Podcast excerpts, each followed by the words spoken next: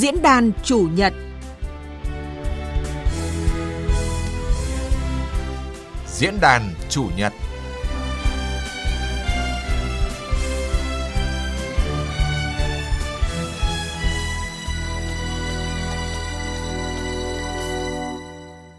Xin kính chào quý vị và các bạn. Thưa quý vị và các bạn, chăn nuôi là một trong những lĩnh vực sản xuất quan trọng, nguồn cung cấp thực phẩm cho 100 triệu người dân trong nước cũng như góp phần nâng cao giá trị xuất khẩu toàn ngành nông nghiệp. Với sự hỗ trợ của nhà nước về cơ chế chính sách, sự đầu tư của doanh nghiệp, những năm gần đây, ngành chăn nuôi trong nước liên tục có sự phát triển về quy mô và giá trị kinh tế. Đối mặt với khó khăn do dịch bệnh COVID-19, dịch bệnh trên gia súc gia cầm bùng phát, nhưng sản phẩm chăn nuôi vẫn tăng trưởng trung bình khoảng 3% trong năm 2021. Năm vừa qua cũng chứng kiến ngành chăn nuôi nước ta đối mặt với áp lực giá đầu vào tăng liên tục, trong khi giá lợn, giá gia cầm lao dốc khiến cho người dân gặp rất nhiều khó khăn.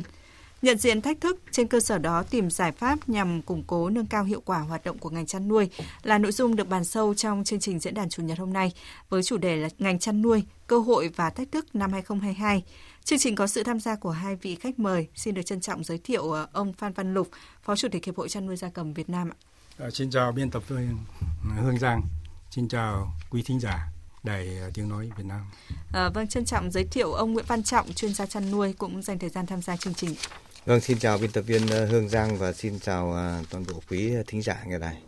Thưa quý vị và các bạn, thưa hai vị khách mời, theo số liệu của Cục Chăn nuôi, Bộ Nông nghiệp và Phát triển Nông thôn thì tăng trưởng giá trị sản xuất chăn nuôi bình quân của năm 2021 đạt hơn 5%. Tổng sản lượng thịt các loại của năm 2021 cũng đạt hơn 6 triệu tấn, trong đó thịt lợn khoảng hơn 3 triệu tấn, thịt gia cầm khoảng gần 2 triệu tấn, sản lượng trứng khoảng 16 tỷ quả và sản lượng sữa khoảng 1,2 triệu tấn. Vượt qua áp lực thị trường và đại dịch COVID-19 thì các chỉ số của ngành chăn nuôi trong năm vừa qua đều tăng so với năm 2020. Thưa ông Phan Văn Lục, nhìn vào bức tranh ngành chăn nuôi trong năm 2021 thì cá nhân ông có suy nghĩ như thế nào? Về bức tranh tổng thể của ngành chăn nuôi 2021 thì chúng ta phải nói rằng ngành chăn nuôi Việt Nam chúng ta đang đứng trong một cái giai đoạn phát triển chăn nuôi mạnh mẽ. Tức là từ hơn 10 năm nay, cái ngành chăn nuôi chúng ta phát triển với tốc độ của thịt đầu con rồi trứng là gần như 2 con số. Nhưng vì dịch bệnh, đặc biệt là Covid năm 2021 với cái chủng mới cho nên có tác động đến cái sự phát triển, khi chúng ta đã chuẩn bị một cái tinh thần rất là chú đáo trong cái vấn đề về cơ sở vật chất cũng như mọi kỹ thuật để phát triển ngành. Tuy vậy, theo ý tôi, trong thời gian vừa qua, ngành chăn nuôi của chúng ta dưới sự ủng hộ của chính sách của Đảng và Chính phủ và Nhà nước đã tạo điều kiện cho ngành chăn nuôi trong thời gian vừa qua vấn đề phát triển về cơ sở vật chất cũng như đầu tư về vốn như vấn đề quy hoạch để đẩy mạnh vấn đề sản xuất. Tuy vậy, khi dịch Covid-19 năm 2021 đã tác động tiêu cực làm ảnh hưởng chậm lại cái dòng chảy của sự phát triển của ngành chăn nuôi. Cho nên từ con số 2 con số nó xuống với bình quân của ngành chăn nuôi của chúng ta xuống 5%. Dạ vâng. Như vậy là từ cái chỗ chúng ta đang phát triển ở cái mức độ đạt mức tăng trưởng 2 con số thì cái ảnh hưởng của dịch Covid đã tác động rất nặng nề đối với ngành chăn nuôi, khiến cho cái tốc độ phát triển bình quân rồi là tăng trưởng giá trị sản xuất chăn nuôi trong năm vừa qua chỉ đạt hơn 5%. Còn ông Nguyễn Văn Trọng, kim ngạch xuất khẩu sản phẩm chăn nuôi trong năm 2021 đạt hơn 400 triệu đô la Mỹ, tăng khoảng 4% so với năm 2020. Tuy nhiên, kim ngạch nhập khẩu nhóm sản phẩm chăn nuôi cũng tăng mạnh lên mức hơn 3,4 tỷ đô la Mỹ. Nhìn vào cán cân thương mại năm vừa qua thì ông thấy những vấn đề gì của ngành chăn nuôi nước ta? Thực chất ra đối với ngành chăn nuôi trong những năm vừa rồi cũng phải nói rằng là đối mặt với rất nhiều những thách thức khó khăn. Năm 2017 thì phải nói là một cơn bão giá. Năm 2019 thì bắt đầu dịch tả lợn châu Phi xảy ra bắt đầu từ tháng 2 năm 2019. Và tiếp tục đấy là năm 2020-21 thì dịch Covid xảy ra trên toàn cầu và dẫn đến đứt gãy hàng loạt các cái chuỗi cung ứng. Thế cho nên nó ảnh hưởng rất lớn đến cái ngành chăn nuôi. Đặc biệt có những cái thời điểm ở trong nước ấy, do cái giãn cách xã hội rất nhiều tỉnh thành cho nên cái giảm cái mức tiêu thụ từ 30 cho 50% cái sản lượng thực phẩm. Và chính vì vậy thì khó khăn cho cái việc tiêu thụ sản phẩm cho ngành chăn nuôi. Mặc dù vậy thì trong những năm gần đây thì ngành chăn nuôi vẫn tăng trưởng trên 5%.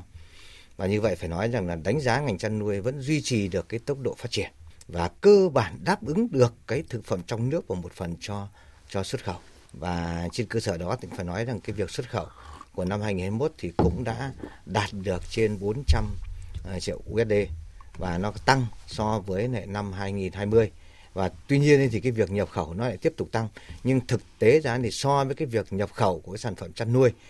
năm 2021 thì so với năm 2020 thì giảm so với năm 2020, vì nói thôi năm 2020 là một cái năm tức là cái diễn biến rất phức tạp đấy của cái dịch tả lợn châu Phi, cho nên nó dẫn đến cái việc thiếu hụt của cái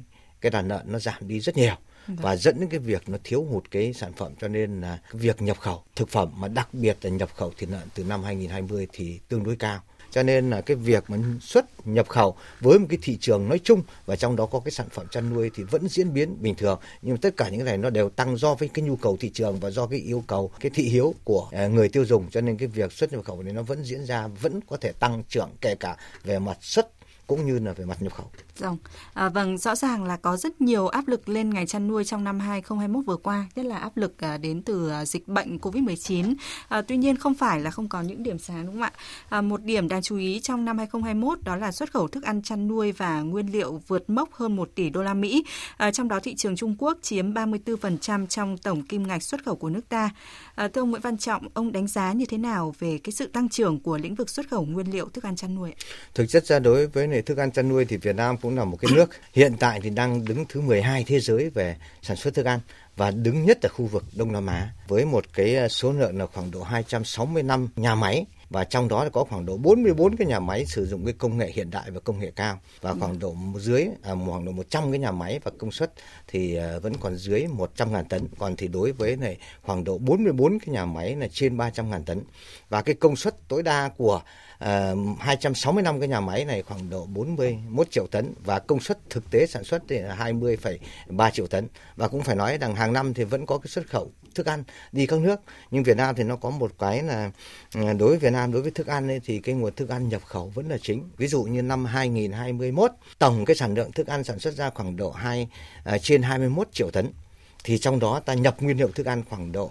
trên 20 triệu tấn, tức là nhập khoảng độ trên 90%. Nhưng trong khi đó thì ta vẫn có hàng năm ta vẫn có thể xuất khẩu đi. Xuất khẩu thì chủ yếu đối với các cái nước ví dụ như chẳng hạn như Trung Quốc và một số những nước Đông Nam Á. Và như vậy thì cái năm 2021 này cán cái mốc trên 1 tỷ đô đối với xuất khẩu thức ăn, thì ta phải đánh giá ngành thức ăn chăn nuôi cũng đã có một cái bước tiến và cũng tạo được những cái sản phẩm có thể cạnh tranh với khu vực cũng như là thế giới, thì ta mới có thể xuất khẩu được cái nguyên liệu thức ăn cũng như thức ăn ra nước ngoài. Và chính vì vậy thì ta đánh giá những cái tiếp cận, những cái công nghệ của Việt Nam đối với cái sản xuất thức ăn. Mặc dù thì ta còn nhập khẩu cái nguyên liệu còn rất nhiều, nhưng mà trong khi đó thì ta vẫn có thể chế biến, ta vẫn có thể xuất khẩu đi một số những cái nước như thế. Thì ta đánh giá là cái công nghệ của ta cũng như là tất cả mọi cái sản xuất cũng như đầu vào đầu ra của ta tiếp cận với cái công nghệ của khu vực cũng như là của thế giới. Dạ vâng. Qua câu chuyện ông vừa chia sẻ thì chúng ta không thể không nói đến cái vấn đề mà nhập khẩu nguyên liệu thức ăn chăn nuôi. Thưa ông Phan Văn Lục, ngành chăn nuôi Việt Nam thì đã trải qua nhiều thách thức lớn trong năm vừa qua khi mà giá thức ăn chăn nuôi tăng cao và tăng rất nhiều lần. Dịch bệnh diễn biến phức tạp, giá sản phẩm chăn nuôi lao dốc. Vậy theo ông thì cái sự thiếu chủ động về nguyên liệu thức ăn chăn nuôi thì đã ảnh hưởng như thế nào đến tốc độ tăng trưởng của ngành chăn nuôi trong nước trong năm vừa qua? Vâng, đúng vậy. Trong cái ngành chăn nuôi chúng ta thấy nó liên quan đến cái vấn đề, thứ nhất là con giống, thứ hai là thức ăn,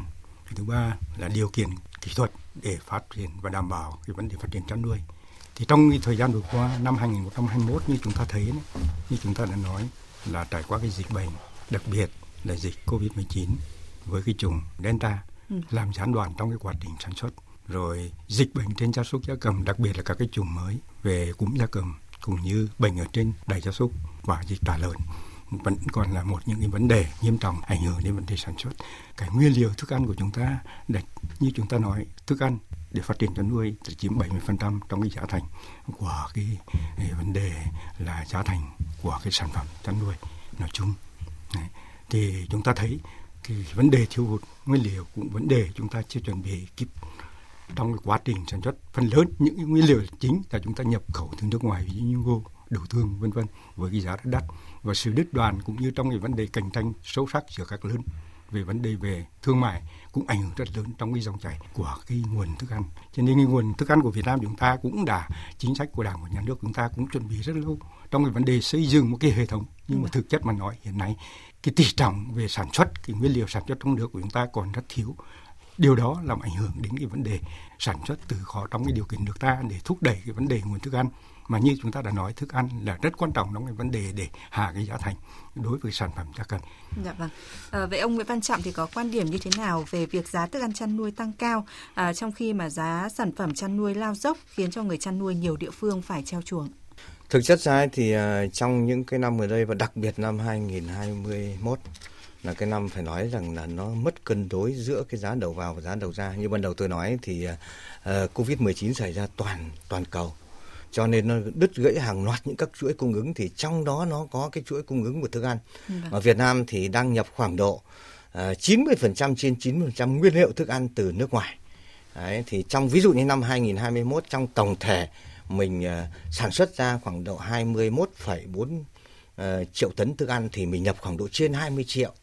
tấn nguyên liệu từ nước ngoài. Và chính vì vậy nó ảnh hưởng rất lớn đến cái giá thành đầu vào. Trong đó thức ăn thì chiếm khoảng độ 65 đến 70% của giá thành sản phẩm chăn nuôi.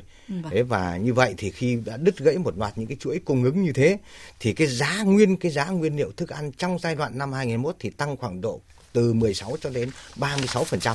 Và như vậy thì nó tăng cái giá thành của sản phẩm chăn nuôi lên rất là cao. Hơn thế nữa thì đối với lại trong nước ấy, thì cái phát triển chăn nuôi nó vẫn diễn ra bình thường. Nhưng do cái việc giãn cách xã hội và đặc biệt là ở thành phố Hồ Chí Minh và Hà Nội là hai cái thành phố có cái nhu cầu thực phẩm cao nhất. Đặc biệt là thành phố Hồ Chí Minh thì mỗi một ngày cái nhu cầu thực phẩm thì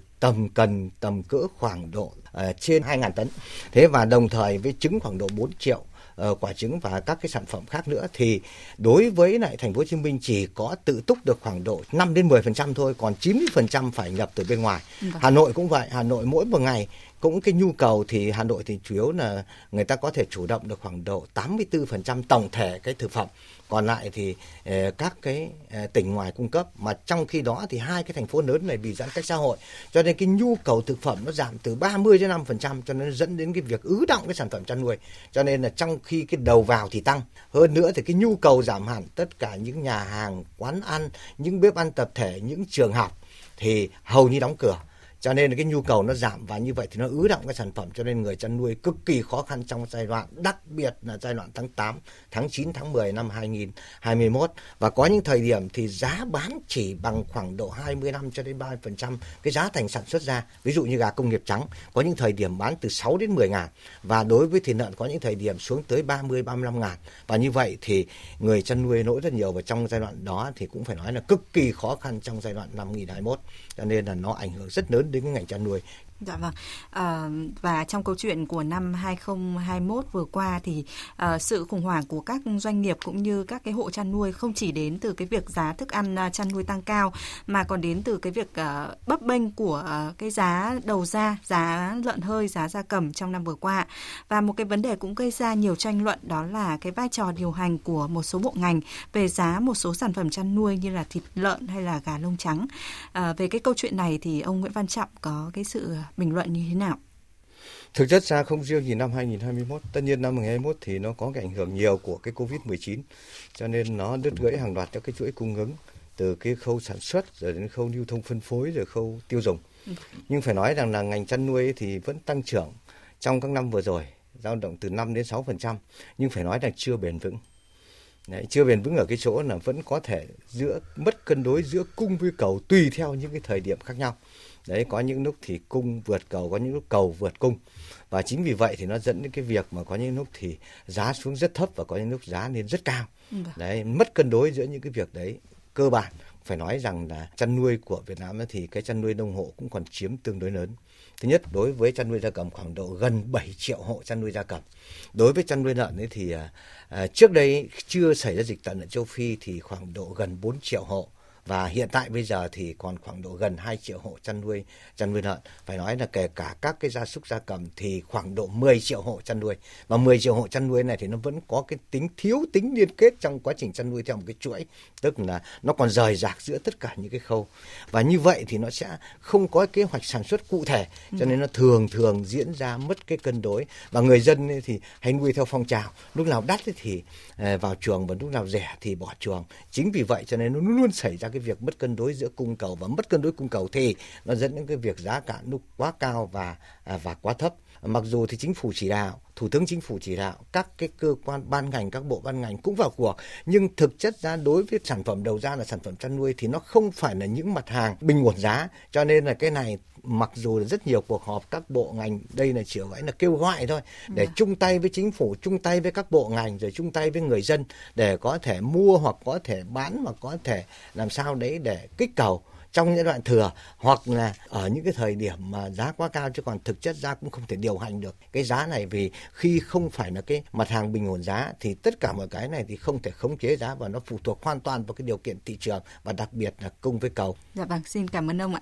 Thưa quý vị thính giả và hai vị khách mời, mặc dù còn nhiều khó khăn nhưng nhiều người vẫn kỳ vọng sự tăng trưởng của ngành chăn nuôi thời gian tới, đặc biệt với sự linh hoạt trong cơ chế phòng chống dịch bệnh COVID-19 của chính phủ sẽ giúp nhà hàng, bếp ăn, khu công nghiệp, nhà máy hoạt động trở lại, từ đó nhu cầu thực phẩm tăng lên. Với những người chăn nuôi nông hộ thì có lẽ điều mong muốn lớn nhất là các chính sách của chính phủ sẽ giúp bình ổn giá sản phẩm chăn nuôi trong năm 2022. Và thực tế thời gian qua thì nhiều hộ chăn nuôi gia trại đã phải bỏ trống chuồng vì không còn vốn để đầu tư khi mà tình trạng thua lỗ kéo dài. Xin mời hai vị khách mời và quý vị thính giả cùng nghe một phản ánh sau. Gia đình ông Huỳnh Tấn Đạt ở xã Ân Đức, huyện Hoài Ân, tỉnh Bình Định nuôi hơn 100 con lợn. Nhờ áp dụng quy trình chăn nuôi khép kín nên lợn ít bệnh, năng suất cao. Thế nhưng giá lợn giảm mạnh, trong khi giá thức ăn tăng hơn 30%, khiến lứa lợn nào bán ra cũng bị lỗ. Ông Đạt cho biết, lợn nuôi khoảng 3 đến 5 tháng đạt khoảng 80 kg một con phải xuất bán bởi quá trọng lượng, thương lái sẽ không mua hoặc bị ép giá.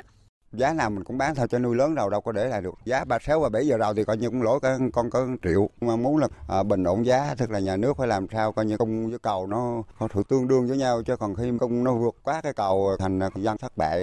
Tỉnh Bình Định là một trong những địa phương có sản lượng chăn nuôi lợn lớn nhất miền Trung. Giá lợn hơi giảm mạnh đã khiến nhiều người dân không mặn mà trong việc tái đàn. Từ tháng 9 đến nay, giá lợn hơi giảm sâu, có thời điểm chỉ từ 28 đến 35.000 đồng một kg. Ông Trần Văn Phúc, Giám đốc Sở Nông nghiệp và Phát triển Nông thôn tỉnh Bình Định cho biết. Nếu mà chúng ta không tái đàn trong cái phục vụ cho cái dịp Tết Nguyên Đán thiếu trầm trọng, nếu mà tái đàn thì bà con cũng không có an tâm. Làm thế nào bây giờ chúng ta phải khống chế được cái lượng heo nhập khẩu để làm sao giải quyết được cái đàn heo của cả nước này, thế nào ổn định được cái nghề chăn nuôi. Anh Nguyễn Văn Phúc ở xã Cây Gáo, huyện Trảng Bom, tỉnh Đồng Nai, chăn nuôi gà lông trắng với quy mô 120.000 con. Do giá thức ăn tăng cao, mỗi tháng anh Phúc mất thêm hơn 900 triệu đồng tiền thức ăn cho gà. Trong khi đó, giá gà lông trắng giảm mạnh từ 33.000 đồng 1 kg xuống còn 23.000 đồng 1 kg. Với giá bán như hiện nay, lứa gà đang xuất chuồng của anh Phúc lỗ khoảng 1,8 tỷ đồng. Hy vọng cái giá thức ăn, những yếu tố mà cấu nên cái giá thành nó đừng có tăng nhiều nữa. Vẫn hy vọng là cái giá bán ra là nó có khởi sắc hơn. Giá nó khoảng 30-31 thì chị cố gắng duy trì được so với giá cám giờ. Hiện giờ thì đang lỗ nặng, nếu mà tình hình này trong vòng lứa nữa tụi em đóng cửa không nuôi tiếp. Theo một số doanh nghiệp sản xuất thức ăn chăn nuôi, giá nguyên liệu thức ăn chăn nuôi đã tăng đạt đỉnh. Tuy nhiên, để giảm được giá thức ăn chăn nuôi thì cần có thời gian, vì một số doanh nghiệp chế biến thức ăn chăn nuôi đã nhập những lô nguyên liệu giá cao. Ông Phạm Đức Bình, Phó Chủ tịch Hiệp hội Thức ăn chăn nuôi Việt Nam cho rằng thì nó giữ được cái mức này là cũng là mừng rồi. Tôi nghĩ không biết có giữ được không. Theo suy nghĩ của tôi, giá thế giới nó đã qua đỉnh thì giá của Việt Nam sẽ phải dừng lại. Và tôi nghĩ đây cũng là một cái giá đỉnh của thức ăn gia súc rồi. Cái sự cạnh tranh nên là các doanh nghiệp cũng chẳng còn dám tăng giá nữa. Thức ăn chăn nuôi đồng loạt tăng giá nhưng giá lợn, giá gia cầm đang ở mức thấp khiến nhiều người nuôi lỗ nặng. Trước tình trạng chăn nuôi bấp bênh cả về đầu vào lẫn đầu ra thì việc liên kết chăn nuôi cho doanh nghiệp lớn có lẽ là một lựa chọn tối ưu nhất của người dân hiện nay. Vâng, vừa rồi chúng ta đã nghe một phản ánh ngắn về những khó khăn của người chăn nuôi khi giá thức ăn tăng cao nhưng mà lượng tiêu thụ giảm mạnh do dịch COVID-19. Thưa ông Phan Văn Lục, liệu những người chăn nuôi quy mô nông hộ có cái cơ hội để phát triển sản xuất trong năm 2022 hay không? Trong năm 2022, như chúng ta đã biết, cái quan trọng nhất là phụ thuộc vào cái tình hình dịch bệnh có tiến triển như thế nào. Nhưng mà chúng tôi biết rằng trong năm 2022 cũng như năm 2021 vừa rồi, chính phủ đã có những cái chính sách rất là quyết liệt trong cái vấn đề khống chế. Đấy là cái vấn đề cơ bản chúng ta phải thích ứng để làm sao mà khống chế được cái bệnh COVID-19 là một cái vấn đề rất quan trọng. Cho nên trong cái năm 2022 như chúng tôi dự đoán đối với cái vấn đề chăn nuôi gia cầm vẫn tiếp tục phát triển và cái đóng góp của các cái nông hộ như chúng ta biết cái tỷ trọng cái vấn đề nông hộ những chăn nuôi nhỏ vẫn còn rất lớn trong cái vấn đề sản xuất chăn nuôi nói chung cũng như chăn nuôi gia cầm nói riêng. Và những trong năm vừa rồi rút kinh nghiệm, ví dụ như một số cái cơ sở nhỏ sản xuất chăn nuôi gia cầm đã biết gắn kết từ cái khâu sản xuất cho đến cái vấn đề tiêu thụ, đã tạo cái môi trường để làm sao cái sản phẩm của mình đến tay người tiêu dùng. Thì tôi cho rằng đấy là những cái cơ bản mà trong năm 2022 này, nhà nước, rồi Bộ Nông nghiệp cũng như Cục Chăn nuôi, cũng như Hiệp hội Chăn nuôi Gia cầm chúng tôi sẽ liên kết để làm sao thúc đẩy được cái hướng đó, cái sản phẩm ra đến đâu thì tiêu thụ đến đấy. Dạ vâng. Như vậy là quan điểm của ông là những cái hộ chăn nuôi nhỏ lẻ thì hoàn toàn có cơ hội trong năm 2022 nếu như mà chúng ta thúc đẩy được các cái chuỗi liên kết, các cái chuỗi chăn nuôi an toàn sinh học cũng như là lựa chọn được những sản phẩm chăn nuôi phù hợp với lại cái nhu cầu của thị trường, đúng không ạ? Vâng, đúng rồi. Về quan điểm của ông Nguyễn Văn Trọng, từ những cái khó khăn của người chăn nuôi như chúng ta cũng đã trao đổi thì cái việc hình thành các chuỗi liên kết trong chăn nuôi thì có thể đem lại lợi ích gì cho người dân cũng như là doanh nghiệp và cả ngành chăn nuôi nữa, thưa ông? Cũng phải nói rằng là trong cái chiến lược phát triển chăn nuôi, cái quyết định 1520 của Thủ tướng Chính phủ phê duyệt năm 2020, cái chiến lược phát triển chăn nuôi 2021-2030 và tầm nhìn 2045 thì phải nói rằng là trong cái đó mục tiêu thì đẩy mạnh phát triển chăn nuôi trang trại quy mô lớn. Song song với đó thì vẫn duy trì chăn nuôi nông hộ theo cái hướng truyền thống và chăn nuôi hướng hữu cơ và an toàn sinh học. Phải nói rằng là trước tiên thì tôi phải nói rằng không thể ngày một ngày hai để xóa cái chăn nuôi nông hộ đi. Vì chăn nuôi nông hộ nó vẫn đem lại cái mưu sinh cho rất nhiều người nông dân. Cho nên vẫn phải duy trì cái chăn nuôi nông hộ. Cái chăn nuôi nông hộ, nhưng mà chăn nuôi nông hộ nó phải mang tính chất là chuyên nghiệp hơn. Bây giờ nó có 4 cái quy mô chăn nuôi theo cái luật chăn nuôi cũng như là các văn bản hướng dẫn dưới luật. Tức là quy mô chăn nuôi nông hộ, quy mô chăn nuôi trang trại quy mô nhỏ, quy mô vừa và quy mô lớn. Thì 4 cái quy mô này đối với chăn nuôi nông hộ là dưới 10 đơn vị vật nuôi. Tức là mỗi đơn vị vật nuôi khoảng 500 kg. Và như vậy thì cái chăn nuôi nông hộ này ta phải tập trung vào những cái đối tượng. Thứ nhất là những cái đối tượng giống vật nuôi bản địa, những cái con lai để có thể nó dễ hơn và theo cái phương thức chăn nuôi truyền thống. Nhưng phải quan trọng nhất là phải chăn nuôi theo cái an toàn sinh học. Đặc biệt là đối với những cái bệnh mà chưa có vaccine thì cần phải chăn nuôi an toàn sinh học là yếu tố quan trọng nhất. Đấy, và đồng thời trên cơ sở đó nó có một cái nữa là để có thể duy trì tránh cái việc mà rủi ro trong chăn nuôi thì phải có liên kết. Và liên kết theo chuỗi, mà liên kết theo chuỗi thì phải nói rằng chuỗi là doanh nghiệp phải là trọng tâm. Và nếu doanh nghiệp mà muốn tiếp cận được với các hộ này thì trước tiên các hộ phải liên kết ngang, tức là liên kết thành những cái hợp tác xã, thành những cái tổ hợp tác, thành những cái tổ nhóm. Và như vậy thì doanh nghiệp mới có thể tiếp cận được với những cái ông giám đốc hợp tác xã, bây giờ là giám đốc hợp tác xã rồi chứ không phải chủ nhiệm hợp tác xã nữa, rồi những ông tổ trưởng tổ hợp tác, những ông nhóm trưởng, những ông chi hội trưởng, để nó tránh cái rủi ro. Chứ còn thì doanh nghiệp không thể tiếp cận được ký hợp đồng với từng hộ, nó sẽ rủi ro. Vì người dân thì thường thường lúc đắt thì bán ra ngoài và lúc rẻ thì bán vào cho chuỗi. Thế nên chính vì vậy thì người dân muốn có một cái sản xuất mang chất chủ động mà vào chuỗi được thì trước tiên các cái chăn nuôi nông hộ phải liên kết ngang với nhau. Đấy, và liên kết ngang như thế thì doanh nghiệp mới tiếp cận. Mặc dù thì vừa rồi trước đây thì giai đoạn 2015-2020 thì có cái chính sách phát triển chăn nuôi nông hộ, tức là nâng cao hiệu quả chăn nuôi nông hộ theo quyết định 50 của Thủ tướng Chính phủ. Và vừa rồi thì sau khi nó kết thúc năm 2020 thì Bộ Nông nghiệp Phát triển Nông thôn có đề xuất và tiếp tục để xây dựng cái chính sách, trong đó có cái phần hỗ trợ cho cái chăn nuôi nông hộ làm sao đấy nó mang chất chuyên nghiệp hơn và có hiệu quả hơn, và đồng thời có một số chính sách cho chăn nuôi nữa. Và bên cạnh đó là để có thể doanh nghiệp, vì trong cái chuỗi doanh nghiệp là trọng tâm, và để doanh nghiệp có thể tiếp cận với cái này thì có chính sách cho các doanh nghiệp. Trước đây là có nghị định 210, sau đó thì có nghị định 57 thay cho nghị định 210, và vừa rồi thì Thủ tướng Chính phủ đã cho sửa chữa và bổ sung cái nghị định 57. Tức là cái nghị định này tức là thu hút doanh nghiệp vào lĩnh vực nông nghiệp thì trong đó có chăn nuôi. Và trên cơ sở đó thì muốn có một cái chuỗi thì trước tiên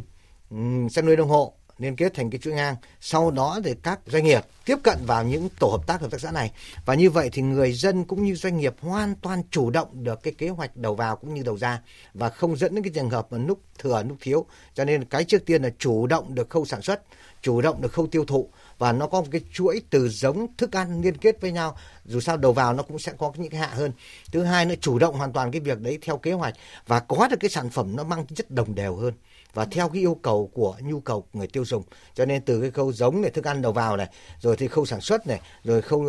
vận chuyển này, rồi thì giết mổ, chế biến, rồi tiêu thụ, nó thành một cái chuỗi như thế và nó hài hòa giữa ba cái khâu. Thứ nhất là khâu sản xuất, thứ hai là khâu lưu thông phân phối và thứ ba là khâu tiêu dùng. Và cái lợi ích hài hòa của ba khâu này thì nó mang chất bền vững, kể một cả mang chất kinh tế giữa ba lĩnh vực này thì mới có thể là mang chất là nó bền vững được trong cái chăn nuôi, kể cả nông hộ cũng như là trang trại. Dạ vâng ạ, trong rất nhiều khó khăn thách thức thì chúng ta cũng đã thấy được những cái sự cố gắng nỗ lực của ngành chăn nuôi trong việc tăng quy mô tổng đàn, nâng cao giá trị và sức cạnh tranh của sản phẩm chăn nuôi trong năm vừa qua. Thưa ông Phan Văn Lục, ông có nhận định như thế nào về những cơ hội và thách thức sẽ đến với ngành chăn nuôi nước ta trong năm nay ạ? Phải nói rằng ngành chăn nuôi ở nước ta có cơ hội rất lớn, nó có cái dư địa rất lớn trong cái vấn đề để phát triển ngành chăn nuôi. Và trong những năm vừa rồi thì các cái cơ sở sản xuất và chăn nuôi của chúng ta được đẩy mạnh trong vấn đề về thiết bị cũng như vấn đề về mở rộng quy mô. Có những hộ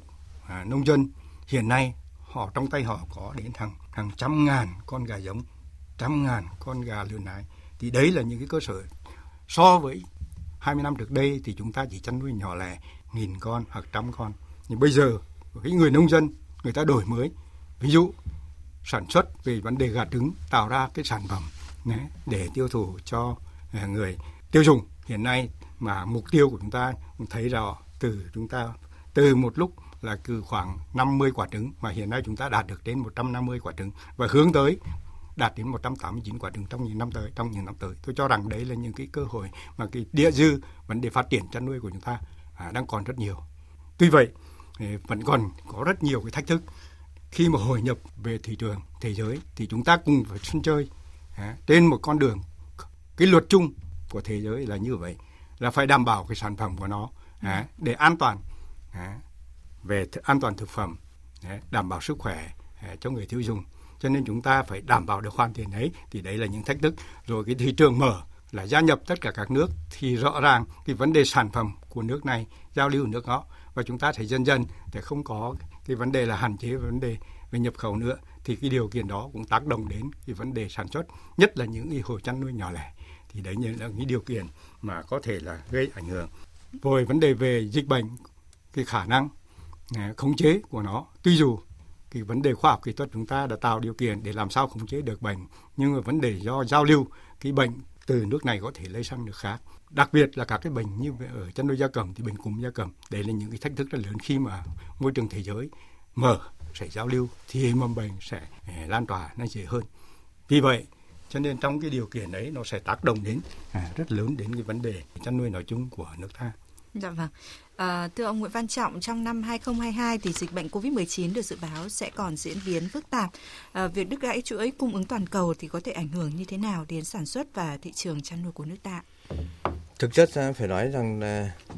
năm 2021 nó ảnh hưởng rất lớn rồi. Thế cho nên cái quan trọng thì cũng theo chỉ đạo của Thủ tướng Chính phủ, rồi các cái bộ ban ngành phải nói là chỉ đạo rất sát sao phòng chống dịch, nhưng mà nó có cái cơ chế mở hơn, an toàn nhưng thích ứng. Cũng phải nói rằng đây đối với ngành chăn nuôi cũng phải như vậy, vì ngoài cái việc mà Covid-19 vẫn diễn biến phức tạp ra thì bên cạnh đó thì dịch bệnh động vật vẫn còn có những cái mà đang diễn biến phức tạp. Và đặc biệt một số những cái bệnh thì cho đến giờ phút này, ví dụ như dịch tả lợn châu Phi thì chưa có cái vaccine. Cũng điều đó cũng là rất quan trọng. Cho nên cái quan trọng nhất,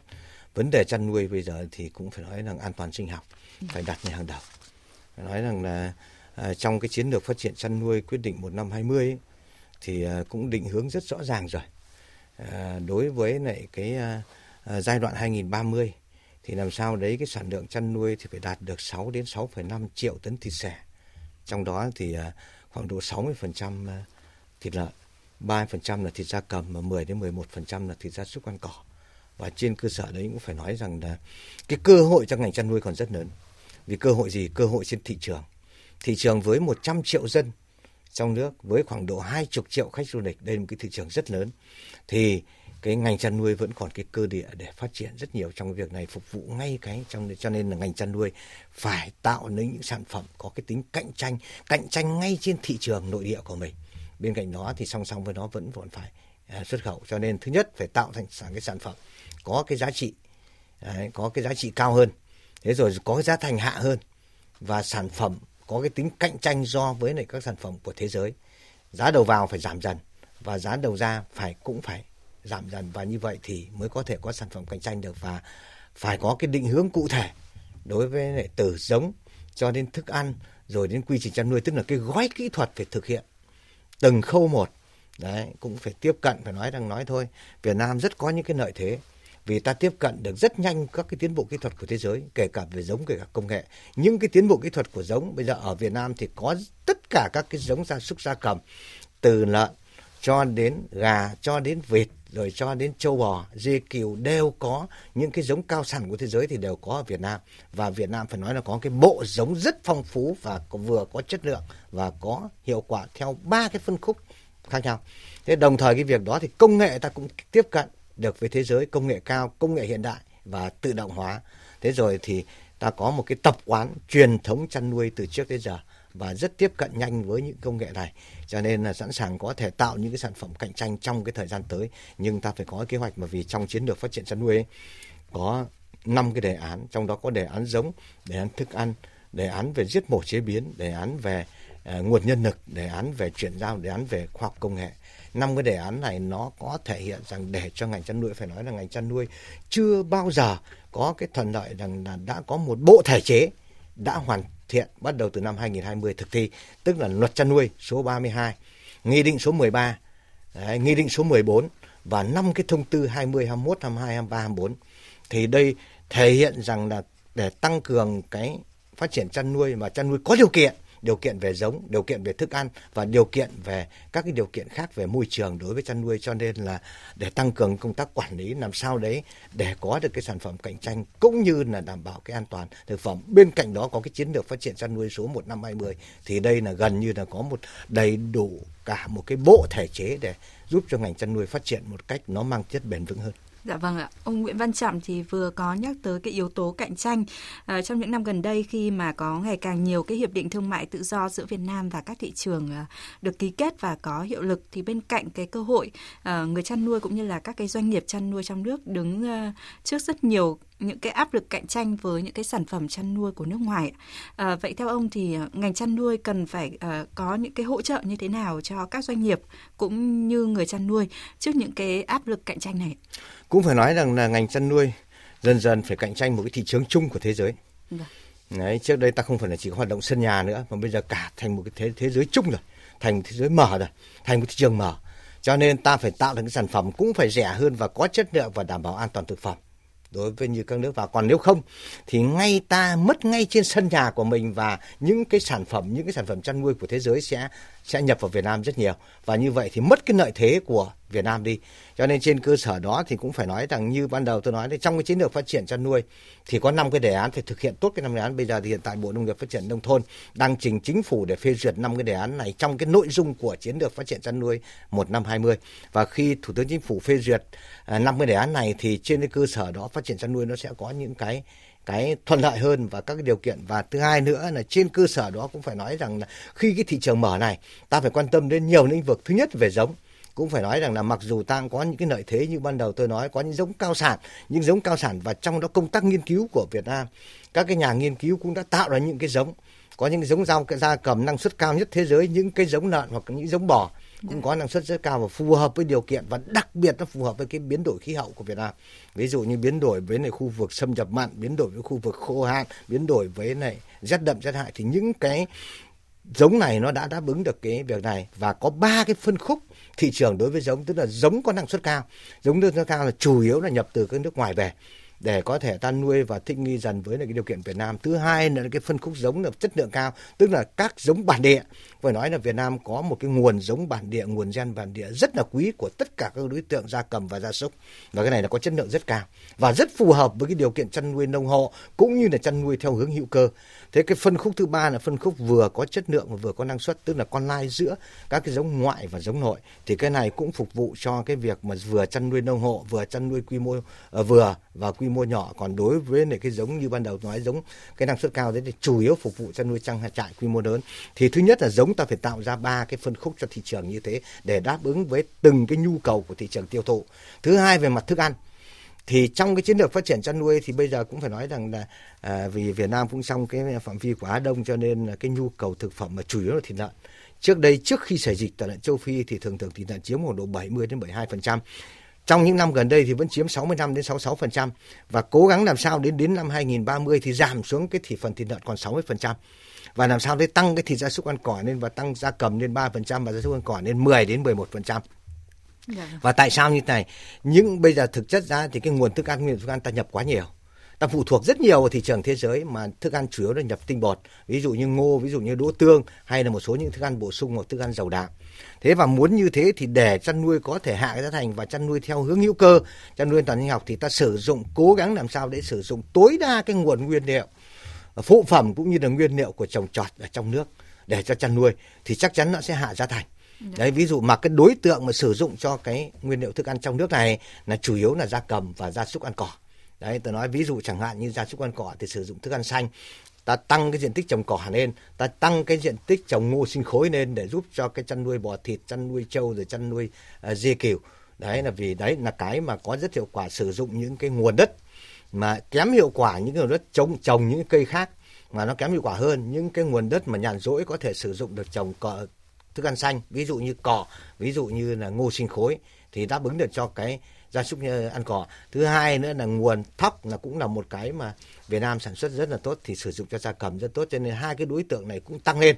để có thể làm sao đấy hạ giá thành xuống và giảm tối đa cái mức độ mà nhập khẩu nguyên liệu thức ăn nước ngoài. Cho nên và đồng thời cái việc đó thì phải nói rằng là một trong những đối tượng có thể thực hiện cái chăn nuôi tuần hoàn rất là tốt đối với gia súc ăn cỏ, tức là đầu vào của trồng trọt là đầu ra của chăn nuôi và đầu ra của chăn nuôi là đầu vào của trồng trọt, tức là thành một khép kín, tức là sử dụng những cái nguồn tài nguyên, ví dụ như phân, để sử dụng phân hữu cơ để bón cho trồng trọt, sử dụng cái nguồn của trồng trọt, ví dụ như là nương thực đấy để cho chăn nuôi. Thế và như thế nó quay vòng khép kín để tận dụng hết tối đa những cái nguồn tài nguyên đó để có thể thành một cái chuỗi nông nghiệp tuần hoàn thì nó sẽ rất tốt, và đi theo cái hướng này cũng là rất nhiều rồi. Bên cạnh đó ta phải tiếp cận, luôn luôn phải tiếp cận sớm nhất, nhanh nhất các cái tiến bộ kỹ thuật để có thể làm sao đấy tiếp thu nhanh các tiến bộ kỹ thuật, kể cả về giống, kể cả về mặt công nghệ, làm sao để sản xuất tạo thành cái hàng hóa mang chất công nghiệp hơn để có thể vừa cung cấp cho cái tự cung tự cấp cho cái cung cầu nhu cầu của thị trường trong nước, bên cạnh đó vẫn phải xuất khẩu. Đấy, một cái thị trường chung mà muốn đáp ứng được xuất khẩu thì ta phải đáp ứng được cái việc mà thực phẩm an toàn, đảm bảo được những cái vùng an toàn dịch bệnh, rồi thì thực hiện truy xuất từ nguồn gốc. Đấy, liên kết làm sao thành cái chuỗi để truy xuất nguồn gốc, và như vậy thì mới có đáp ứng được, mà muốn xuất khẩu được thì phải đáp ứng được tất cả những yêu cầu kỹ thuật của các nước nhập khẩu. Cho nên là những cái việc đó cả một cái tổng thể thì ta phải đáp ứng từ giống cho đến quy trình, đấy, cho đến thức ăn, đấy, và cho đến con người và tất cả những cái điều kiện có liên quan, và đồng thời trong đó có chính sách. Chính sách thì từ trước giờ ta rất có nhiều những chính sách, như ban đầu tôi nói đối với nông hộ là có những chính sách là quyết định 50. Đấy, nâng cao hiệu quả của chăn nuôi nông hộ giai đoạn 2015 và 2020, và tiếp tục đây thì Bộ Nông nghiệp Phát triển Nông thôn đang xây dựng cái chính sách mới để thay cho quyết định 50, nhưng chính sách bây giờ không riêng cho chăn nuôi nông hộ mà chăn nuôi nói chung, một số những cái chính sách chung nữa. Đồng thời cái việc đó đối với doanh nghiệp thì trước đây có 210, nghị định 210, sau đó nghị định 57 và tiếp tục bây giờ thì cho sửa lại nghị định 57 thì để thu hút các doanh nghiệp của lĩnh vực nông nghiệp, trong đó có chăn nuôi thì có nhiều sách, hoặc là chính sách đối với cái nghị định 98, tức là cái mà hợp tác xã liên kết với nhau. Thế rồi thì các chính sách của khuyến nông, đấy là cũng hỗ trợ cho khuyến nông, rồi chính sách ví dụ như nghị định 32 là nghị định hỗ trợ cho cái giống công ích, đấy cũng là những cái chính sách để phục vụ chăn nuôi, rất nhiều chính sách, hoặc là cái nghị định 02 cũng là nghị định mà để khôi phục sau khi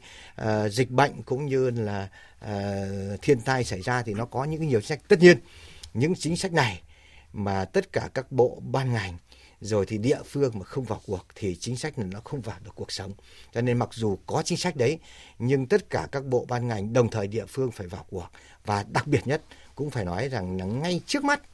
thì các địa phương phải thực hiện nghiêm túc cái chỉ đạo của chính phủ cũng như là của Quốc hội về cái thực hiện luật chăn nuôi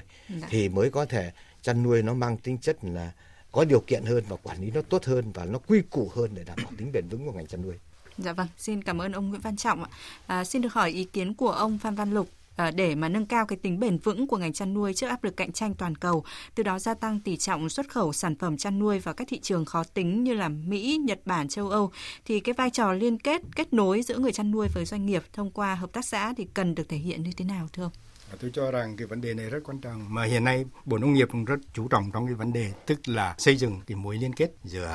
doanh nghiệp và lấy doanh nghiệp làm chủ thể và các cái vệ tinh là các cái hộ chăn nuôi. Thì muốn làm được như vậy thì hiện nay Bộ Nông nghiệp cũng đang rất chú trọng trong cái vấn đề các cái dự án mà thúc đẩy vấn đề sản xuất, đó là các cái dự án xây dựng các cái ngành hàng từ khi khâu sản xuất cho đến cái khâu mà tiêu dùng trên bàn ăn, thì tạo thành một cái khối liên kết như vậy. Thì đấy là cái vấn đề mà rất quan trọng trong cái vấn đề để tồn tại, vấn đề phát triển bền vững. Tất nhiên là làm sao để cái sản phẩm của chúng ta được lưu hành và được chấp nhận trong cái thị trường của trong nước cũng như trên thế giới. Thì vấn đề đó, các cái doanh nghiệp là những cái cơ sở đi đầu trong cái vấn đề tạo ra các cái sản phẩm đó, cái mang thương hiệu rất là quan trọng. Nó có tính chất lưu hành trong nước cũng như mang tính chất lưu hành ở trên các nước. Và hiện nay như Hiệp hội Chăn nuôi Gia Cầm chúng tôi cũng rất là quan trọng trong vấn đề đó. Đối với những cái cơ sở doanh nghiệp rất lớn mà có cái khoa học kỹ thuật tiên tiến tạo ra cái sản phẩm đấy rồi ấy, thì họ sẽ giúp đỡ tất cả các cái thành viên, các cái vệ tinh của các cái hộ chăn nuôi làm tuân thủ theo cả cái quy trình sản xuất, theo cái mô hình đó, theo cái chương trình, theo cái quy trình sản xuất đó, để tạo ra cái sản phẩm của họ không phải là sản phẩm mà làm đâu bàn đấy, mà là tạo thành một cái vòng quấn, tạo thành một cái chuỗi khép kín với cái kỹ thuật là được bảo hộ, được cái vấn đề đó là được cái xác nhận cái chất lượng sản phẩm để mà có tồn tại được lâu dài. Dạ vâng. Thưa ông Nguyễn Văn Trọng, để ngành chăn nuôi phát triển ổn định và bền vững, đem lại cái lợi ích lâu dài cho hàng triệu hộ chăn nuôi nông hộ cũng như là có cái đóng góp lớn hơn vào nền kinh tế quốc dân, thì cái vai trò dẫn dắt của các doanh nghiệp hay là cái sự phản ứng chính sách của chính phủ có ý nghĩa như thế nào trong những năm tới ạ? Thực chất ra thì đối với ngành chăn nuôi để nó mang chất bền vững hơn ấy, thì song song cái việc này chăn nuôi trang trại quy mô lớn thì chăn nuôi nông hộ nó phải mang chất chuyên nghiệp, và muốn mang chất chuyên nghiệp của chăn nuôi nông hộ này ấy, mà để các cái doanh nghiệp tiếp cận được vào, thứ nhất là sản xuất theo chuỗi đã,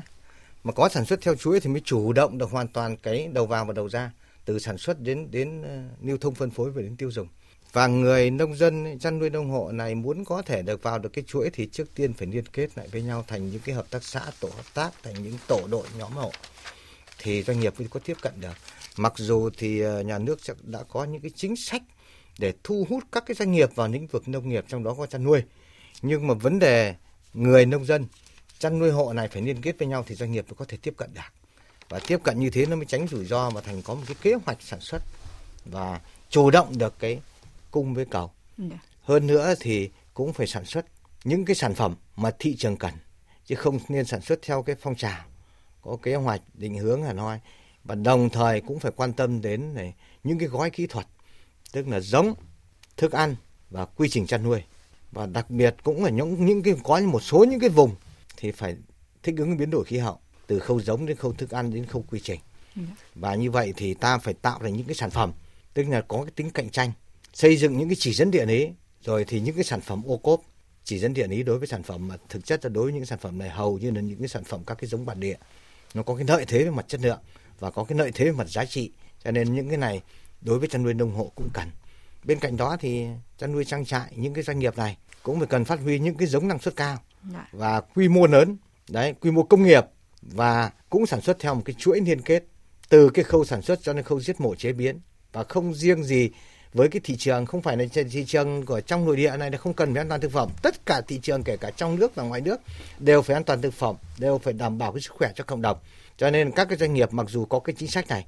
nhưng mà nói thôi, các cái chính sách, rất nhiều chính sách, nhưng phải nói rằng là các cái cơ quan ban ngành phải làm sao để biến cái chính sách này vào cái hiện thực. Ngoài cái việc đất đai ra thì cái việc tín dụng cũng một vai trò rất quan trọng, mặc dù có chính sách nhưng người dân tiếp cận đến chính sách của tín dụng này cũng còn đang gặp rất nhiều khó khăn. Cho nên là những cái này cũng phải nói rằng địa phương phải phối hợp với cơ quan ban ngành để làm sao cái chính sách này nó vào cuộc sống, đấy, và kể cả luật chăn nuôi, các nghị định, các cái văn bản hướng dẫn luật cũng phải vào cuộc sống được, thì các cái doanh nghiệp chăn nuôi lớn, chăn nuôi nông hộ người ta mới có thể duy trì được, và cái chăn nuôi mới có thể duy trì được mang chất bền vững, làm sao cạnh tranh được với cái thị trường ở trên đất Việt Nam này và một phần cho xuất khẩu, là vì ta vẫn có cái định hướng cho những cái giai đoạn năm 2025, 2030 vẫn có thể xuất khẩu được tầm cỡ khoảng độ từ 20 cho đến 40% cái sản lượng tùy theo loại gia súc gia cầm. Thế cho nên muốn có thể xuất khẩu như thế thì ta phải có những cái định hướng cụ thể bài bản và phải có những cái lộ trình. Và tất cả người chăn nuôi cũng phải vào cuộc, doanh nghiệp vào cuộc, cơ quan ban ngành, các bộ ban ngành và địa phương đều phải vào cuộc thì mới có thể đáp ứng được tất cả những cái nhu cầu và ngành chăn nuôi mới có thể bền vững được.